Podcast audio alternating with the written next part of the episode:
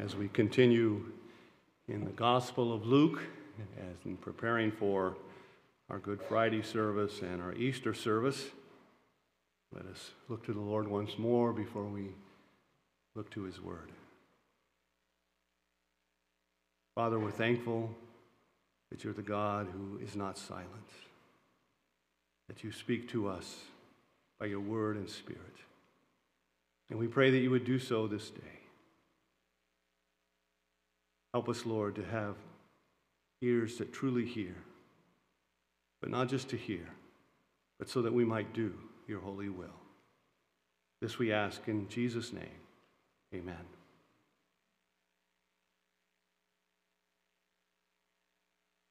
Beloved people of God, this morning as we prepare to celebrate the Lord's Supper together, we're going to take a look at a very intimate time of Jesus with his disciples. This is going to be the Passover celebration of the Jews. It is a, a time for remembering that, that mighty work of God in delivering his people from the house of bondage, from the hand of Pharaoh, the, the king of Egypt. It is truly a picture of salvation in the Old Testament. But we should realize that there's more going on here than just Jesus taking part in a Jewish feast. Jesus is actually the host of this meal. And Jesus says that this is a time that he has longed for. As, as I read there in verse 15, then he said to them, With fervent desire, I have desired to eat this Passover with you before I suffer. Now, Jesus has been longing for this special time with his disciples. And, and the reason why not only has to do with the importance of this feast, but more importantly, it has to do with the reality of this feast. The Passover feast points to the disciples, it points all of us this morning to our Lord Jesus Christ, who is our Passover lamb. 1 Corinthians 5 7. He is our Passover. And so Jesus is going to host this feast with his disciples that points to himself that points to his coming suffering on the cross. Because Jesus is going to offer up himself for the sins of his people. It's his body that will be broken, it's his blood that will be shed. And he will do this for the sake of his people. He will do this to save us from all of our sins. And yet, we should realize that all that is going on here really kind of takes place in the middle of a storm that is swirling around Jesus. The disciples have no idea what's going on. They don't know what's going to happen next, they don't know what's going on around them. The chief priests, remember, and the scribes, they are plotting the death of Jesus. And they're willing to do almost anything to kill him except get caught, except to look guilty doing it. Not only that, but even now, one of the 12 is in on this plot. And so all that is needed is a convenient time for this to take place. All that is needed is for Jesus to you know, get away from the crowds for a time, and then they can pull off their wicked scheme. And that's exactly what's going to happen during the coming night. But it will not happen at this time during this time when Jesus is celebrating the Passover feast with his disciples. Jesus will not allow anything to stop him from celebrating this very important time together with his disciples. In spite of the betrayal of Judas that is coming, in spite of the denial of Peter that's coming, in spite of the suffering and the humiliation of our Savior that is coming, all of which our Lord Jesus Christ, He knows this is coming. And yet, our Lord, He longs to spend this special time with His disciples. We should realize we have a very beautiful picture of the love of Christ for sinners right here, sinners like ourselves. And really, we can say the same thing as we continue on here about the Lord's Supper. He longs to have this special time with us. So, our theme this morning, as you find it there in the bulletin, is that Jesus celebrates his last Passover meal with his disciples. We're going to look at the preparation for the Passover in verses 7 through 13, that, that paragraph, and then the next paragraph, the celebration of the Passover. So, preparation for, and then celebration of. now, the first thing we see in our text is Jesus is making preparations to celebrate the Passover with his disciples.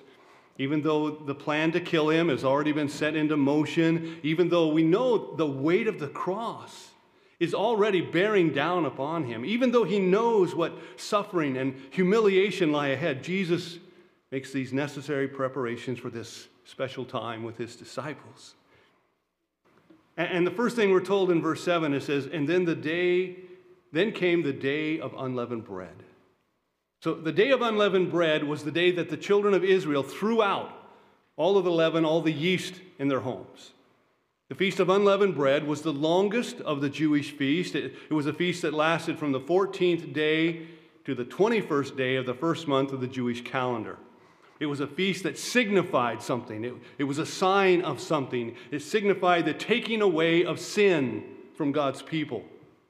As all the leaven was taken out of the homes of the Israelites, and they only ate bread made with no leaven, without leaven at all, called unleavened bread. Excuse me. And of course, this is what our Lord Jesus Christ came to do. We should realize that He's, he's the fulfillment of this feast.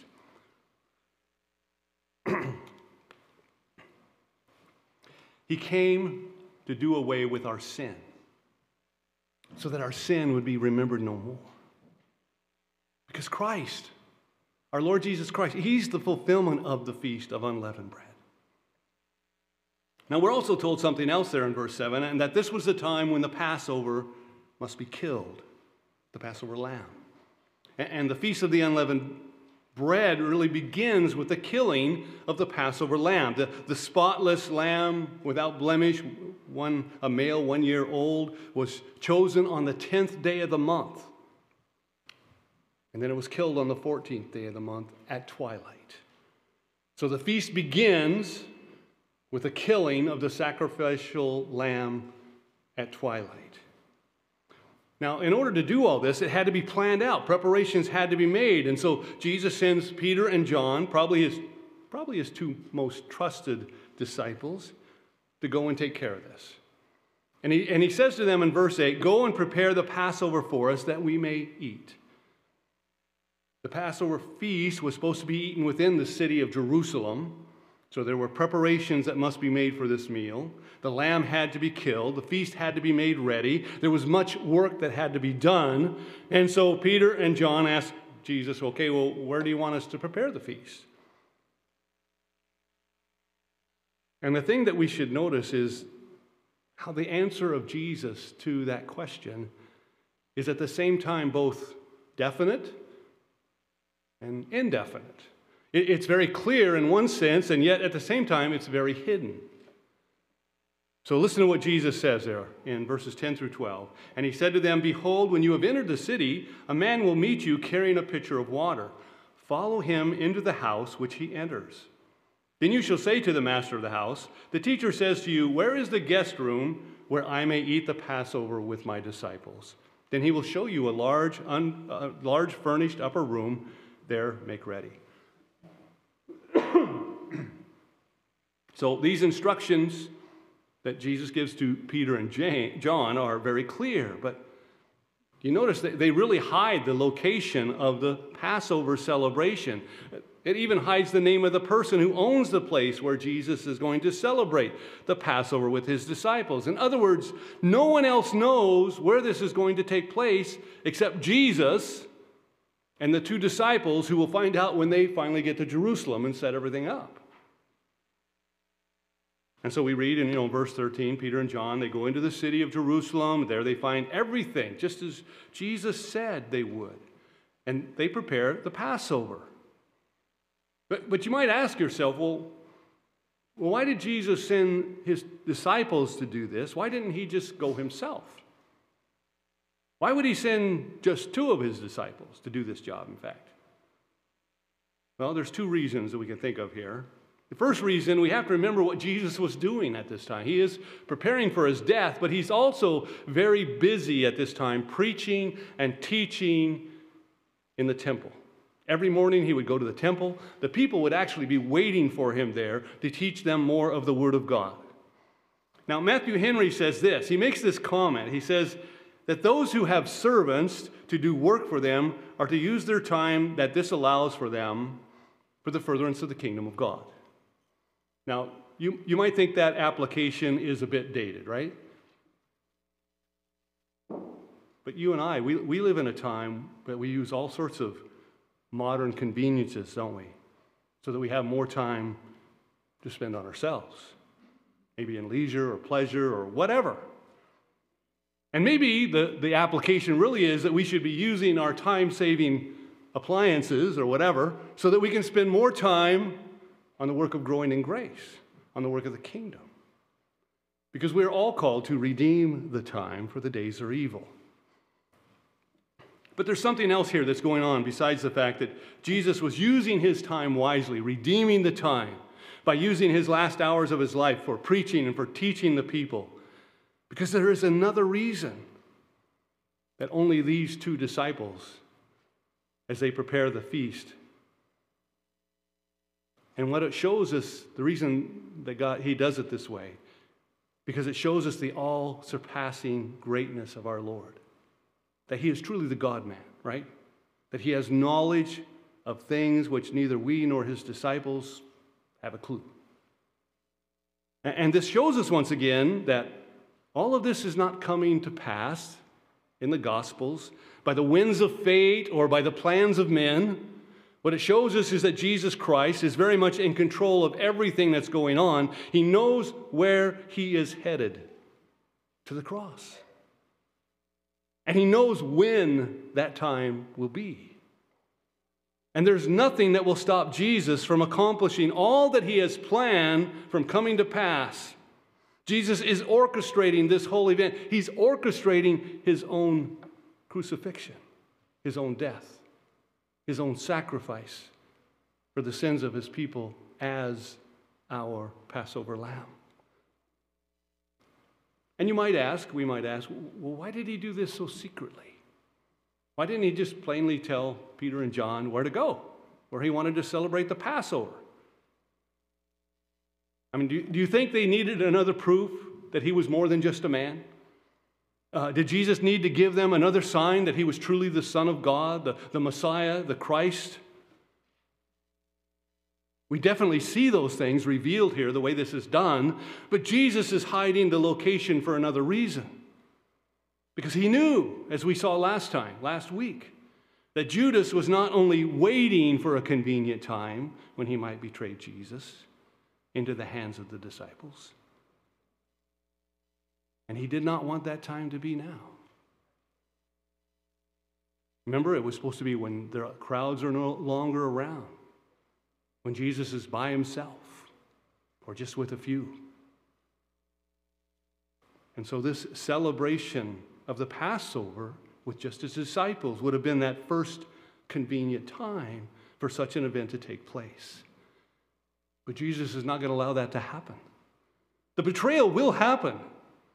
Jesus will be handed over, but not until the right time. The time He has chosen, the time the Father has chosen. And not until that special time that He has planned with His disciples is over. Because nothing is going to keep Jesus from celebrating the Passover with His disciples. This last Passover, before the reality, before the fulfillment of the Passover, Passover comes to be. Not the wicked plans of men, not even the unforgivable betrayal of Judas can stop that. Because our Lord Jesus Christ is in control of all of these events. Now, now people of God, let's not miss the meaning that's here for us in this celebration of Jesus with the 12 at the Passover feast on the day that the Passover lambs of Israel were to be slain, so too the Passover lamb of God will be slain. Before this day is over, and remember that in the Jewish uh, reckoning of, of uh, time, the the day begins at twilight and ends at twilight the next day. And so on this day, Jesus will suffer and die and be buried in the tomb. He has come for the very purpose of fulfilling all the types that are found in the Old Testament. He is our sin offering, He is our burnt offering, He's our peace offering, but especially our Lord Jesus Christ is our Passover lamb. He's our Passover lamb. Did not the feast of the Passover remind the Jews of their, of their deliverance from the house of bondage in Egypt? More certainly it did. But you see, it was a sign to point them and to point us to the Christ who would redeem us and deliver us from the, house of bondage, from the bondage of sin by his death upon the cross as our Passover lamb. That's what he's done. Did not the blood of the Passover lamb that was sprinkled on the lintel, remember, the, and the two doorposts of the children, did not remind the children of Israel that God preserved them from the sword of the death angel that he sent upon the Egyptians to kill the firstborn? As it says in Exodus 12, verse 23, for the Lord will pass through to strike the Egyptians, and when he sees the blood on the lintel and the two doorposts, the Lord will pass over the door and not allow the destroyer to come into your house to strike you. At the sight of the blood of the Passover lamb, the Lord stops the destroyer from entering the house to kill the firstborn. And yet, this too is a sign that points us to the blood of Christ, which is sprinkled upon our hearts to cleanse us from our sin and our guilt, which delivers us from the wrath to come. And, did not the Passover remind the Jews that none of their fathers were safe from the destroying angel of the Lord on that night unless they actually ate of the lamb that was slain?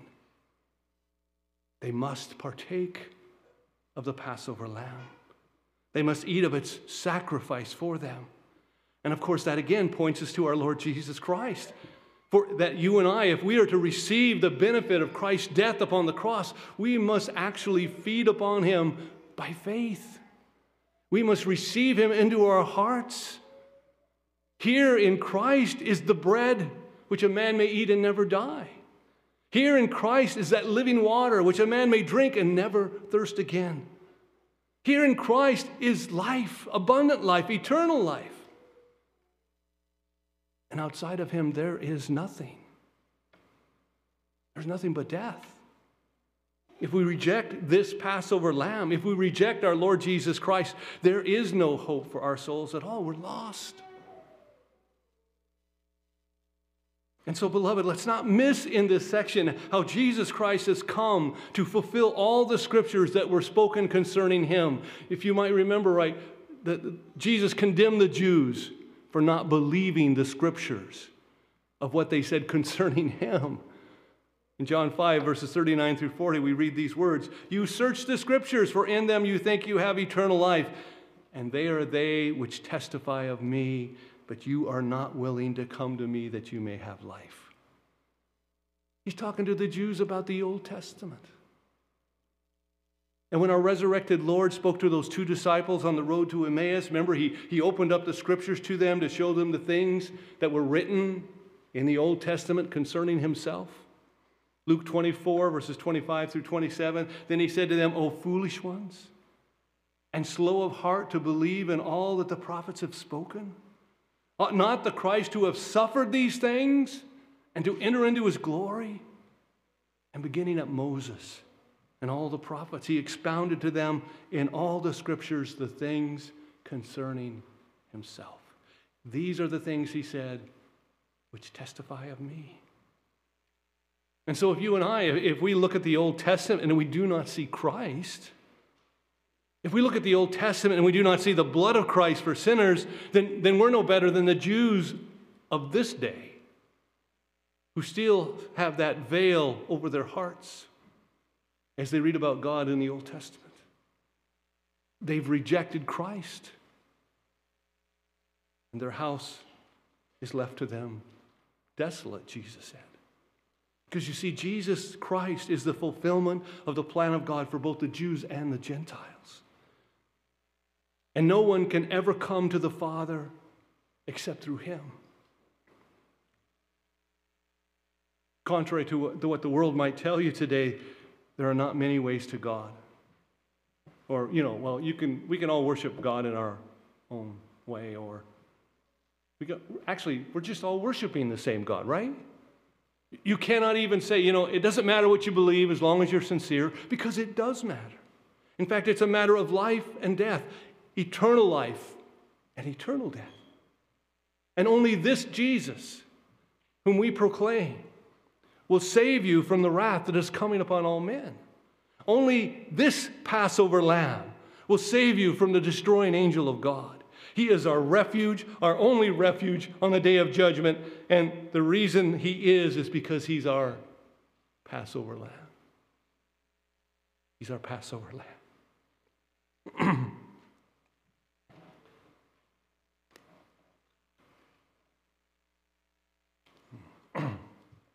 Excuse me. now, that evening, after everything is prepared, we're told that Jesus comes to Jerusalem with all 12 of his disciples for this time together eating the Passover feast. This is a time of communion, time of refreshment. From, from the Gospel of John, we know that before the meal, Jesus washed the feet of all his disciples, not only of Peter, who at first resisted, but also the feet of Judas, who would betray him before the night was over. And after Jesus institutes the Lord's Supper as an ongoing ordinance for his church, Jesus does one more thing. He drops a bomb on their celebration.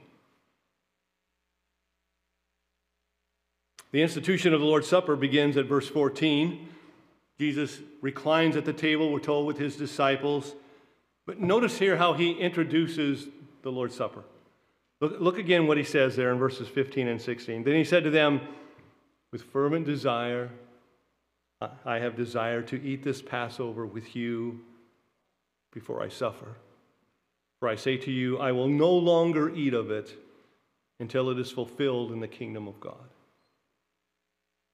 Now, the first thing that we notice is the intense desire of Jesus to celebrate this Passover meal with his disciples, with them. That phrase, fervent desire, means that he's desired this exceedingly. Again, Matthew Henry has a comment. He says that Jesus, as he's about to leave them, uh, the comfort of this feast will help Jesus through his sufferings. The comfort of this feast will make it easier for him. Think about it. He is, in fact, eating the symbol that he will soon fulfill. And then Henry adds this note Our gospel Passover, the Lord's Supper, when it is eaten by faith with Jesus Christ, will be an excellent preparation for sufferings and trials and even death itself. There's something else going on here as well. Jesus is saying that he will never eat the Passover again. This is the end of it for him. Now, now, we might think that he means he will eat of it sometime later, but the meaning here is this Passover has come to an end.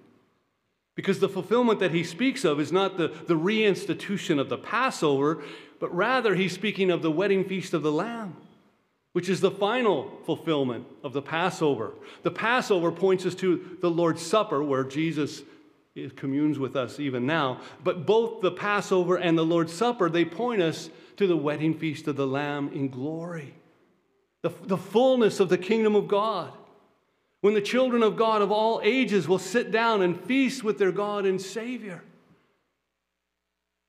This is the same idea we find in verses 17 and 18 about the wine.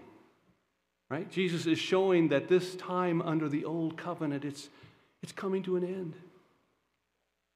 Because the shadows are fading away. They're giving way to the reality that is found only in Christ. The Passover is to be no more because Christ is our Passover. He's the fulfillment. He's here, He's with us. But notice this before we move on. Notice Jesus knows that he's going to suffer. He says, you know, he's exceedingly desirous to eat this meal with them before he suffers. He knows what's next. Because you see, the new covenant, it can only come with the sacrifice of the Lamb of God who takes away the sin of the world. He must suffer. He must suffer. Now, verses 19 and 20 give us the institution of the Lord's Supper. So let's look at verse 19 and the bread first. And he took the bread, gave thanks, and broke it, and gave it to them, saying, This is my body, which is given for you. Do this in remembrance of me. You'll, you'll notice that Jesus gives thanks to his Father for the bread. We are always to be thankful to God for his provision for us, for our bodies and for our souls. We're called to be a thankful people. And, and that should be the same attitude we have when we come to the Lord's Supper.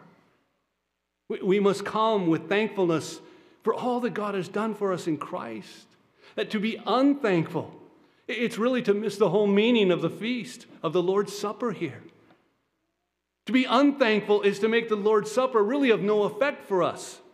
We must come with thankfulness in our hearts and thankfulness on our lips. But there's one other thing that Jesus does at this point that's very significant. He breaks the bread, right? The word for broke, he broke the bread, means to break in two or more pieces. It's, it's actually a word that's used exclusively for bread in the New Testament. It, it's the same word that Jesus, is used when Jesus fed the 5,000. After he blessed the bread, he broke it and gave it his, to his disciples who passed it out to the crowd. Uh, the same word is used when, after that resurrection, when, remember the two disciples on the road to Emmaus, and they stopped, right? And they've been walking on that road, and when they sit down, they invite him to, to eat with them, and they recognize Jesus when? When he broke the bread. So Jesus takes the bread here, blesses it, breaks it, and gives it to his disciples. Each one receives a piece of the bread. And Jesus says, This is my body, which is given for you. Do this in remembrance of me. So, so Jesus says that this bread that he's just passed out to his disciples, it, it represents his body, which is about to be sacrificed for them. It, it is his body that will be broken for the sake of his people, for our sake. The disciples probably had no idea what Jesus was talking about. But yet Jesus knew exactly what he was talking about. He knew exactly what was going to happen. And look at verse 20 about the cup. Likewise, he also took the cup after supper, saying, This cup is the new covenant in my blood, which is shed for you. So Jesus says that the wine in the cup is his blood. He, he doesn't mean that he bled himself, gave his disciples his own blood. He's saying that the wine symbolizes, just like the bread symbolizes his body, the wine symbolizes his very own blood. His blood was still in his veins. But very soon, very soon, the blood of Christ was going to be shed for the sins of his people. But I want you to notice there's another modifier of the word blood here. Not only does Jesus call it my blood, he also calls it my blood of the new covenant. And that's a, phrase that is pregnant with meaning and promise for us. The phrase actually points back to the words of the prophet in Jeremiah 31 Listen to these words of promise from Jeremiah 31, verses 31 through 34. This is God speaking to his people. Behold, the days are coming, says the Lord, when I will make a new covenant with the house of Israel and the house of Judah. Not according to the covenant I made with their fathers in the day that I took them by the hand to lead them out of the land of Egypt, my covenant which they broke, though I was a husband to them, says the Lord. But this is the covenant I will make with the house of Israel after those days, says the Lord. I will put my law in their minds and write it on their hearts. I will be their God, and they will be my people. No more shall every man teach his neighbor and every man his brother, saying, Know the Lord, for they shall all know me. From the least of them to the greatest of them, says the Lord. For I will forgive their iniquity, and their sin I will remember no more. So, so what Jesus is saying here is that his blood is the means of the new covenant. Without the shedding of the blood of Christ, there will be no new covenant. This theme is picked up by the writer of the book of Hebrews, who says in chapter 9, verse 15, and for this reason, he, speaking of Christ, is the mediator of a new covenant. How? By means of death, for the redemption of the transgressions under the first covenant, that those who are called may receive the promise of the eternal inheritance. So Christ, by his death, makes the covenant new.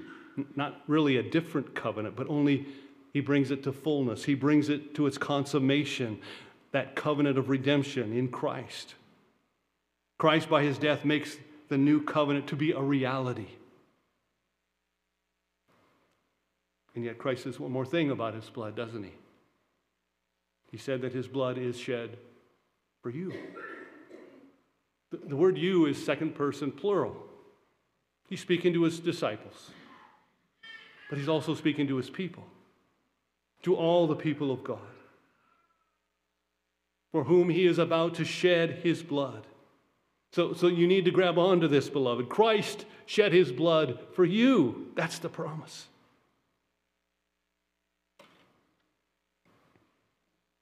And that brings us to the bomb that Jesus drops on his disciples in verse 22. But behold, the hand of my betrayer is with me on the table.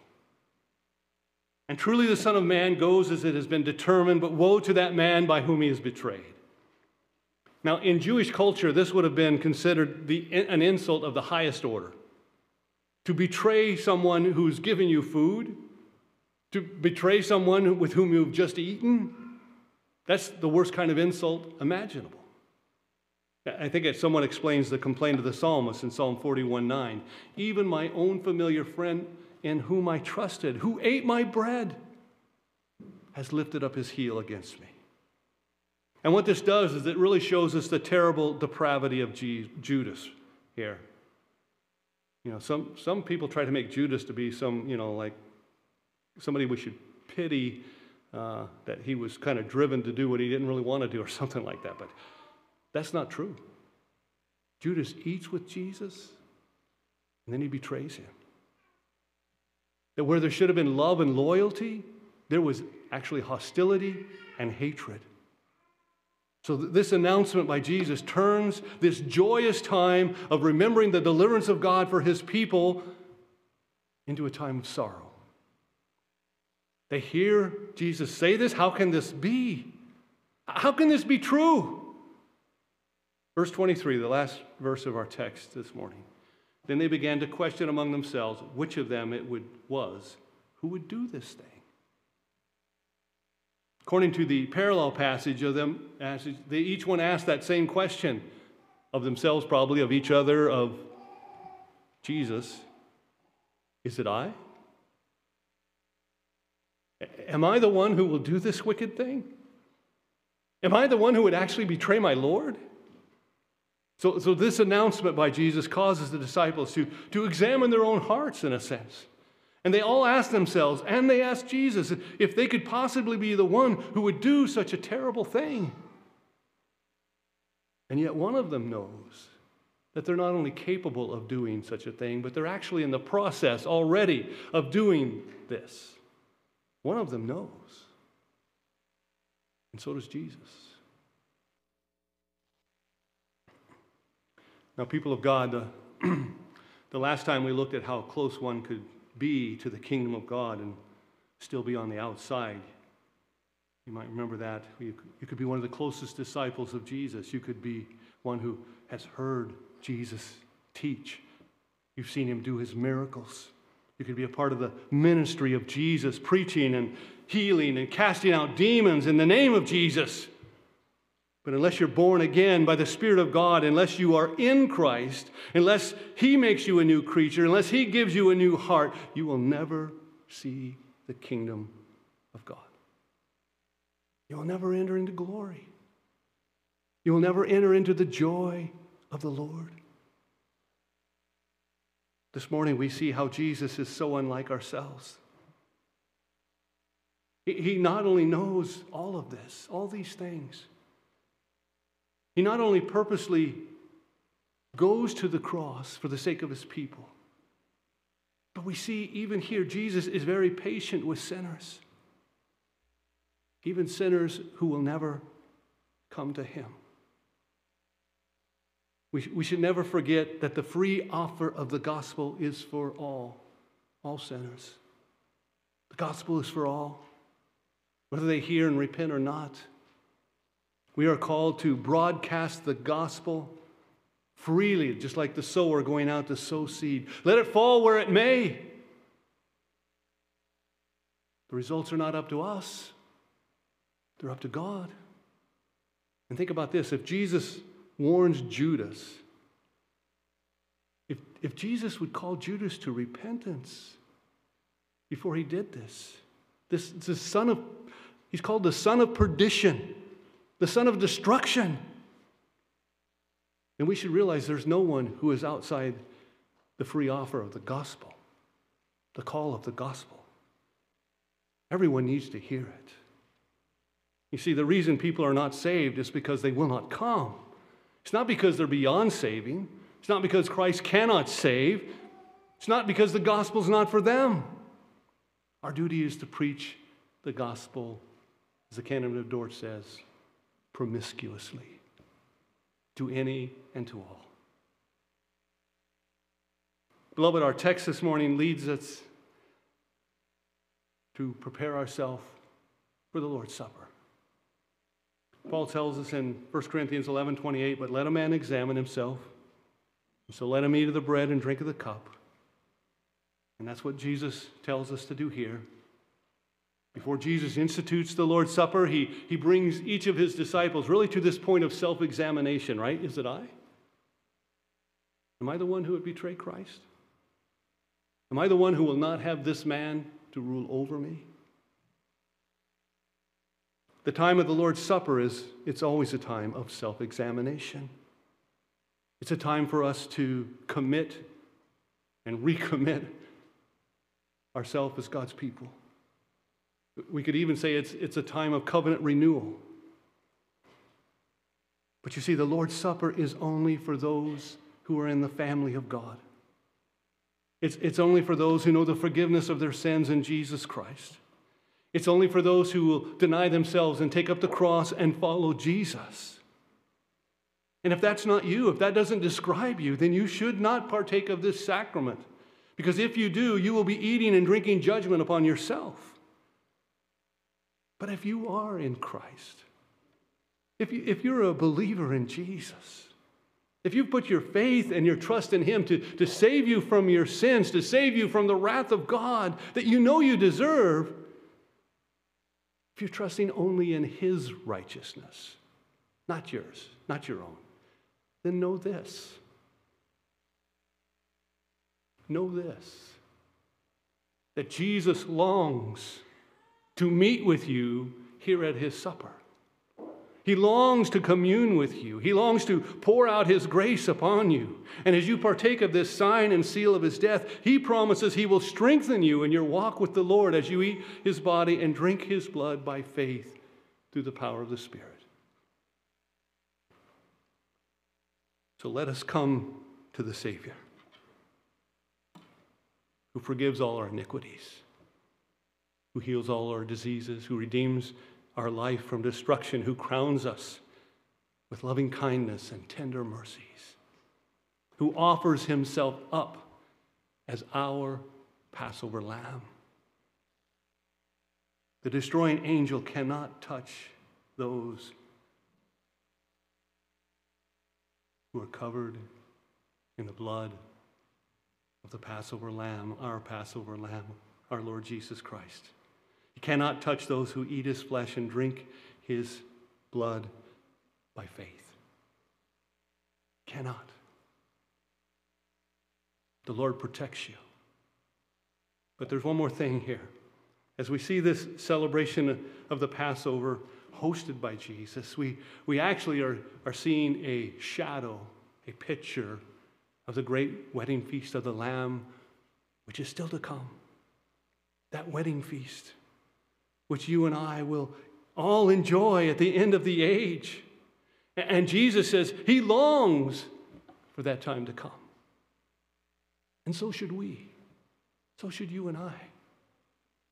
We, we should be looking forward to that time when we gather with all the people of God, the redeemed of all ages, a multitude without number, and we sit down with our Savior and Lord and we glorify Him and we enjoy Him. We commune with Him. And there will be no end to it. That's our hope. That's God's promise to us in Christ. That's why we look forward to that which is to come. That's why we pray with the Apostle John, even so, Lord Jesus, come. For we fervently desire to sit down with Him at the wedding feast of the Lamb. And all God's people said, Amen. Let's pray.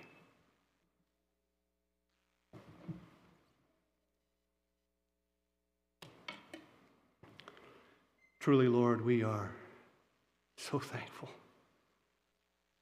for so great a salvation. Your grace to us in Christ is something we could never conceive of ourselves.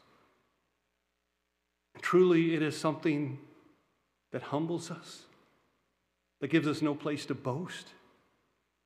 But truly, in it, we can boast, we can glorify you you get the glory because you deserve the glory for this great work of salvation.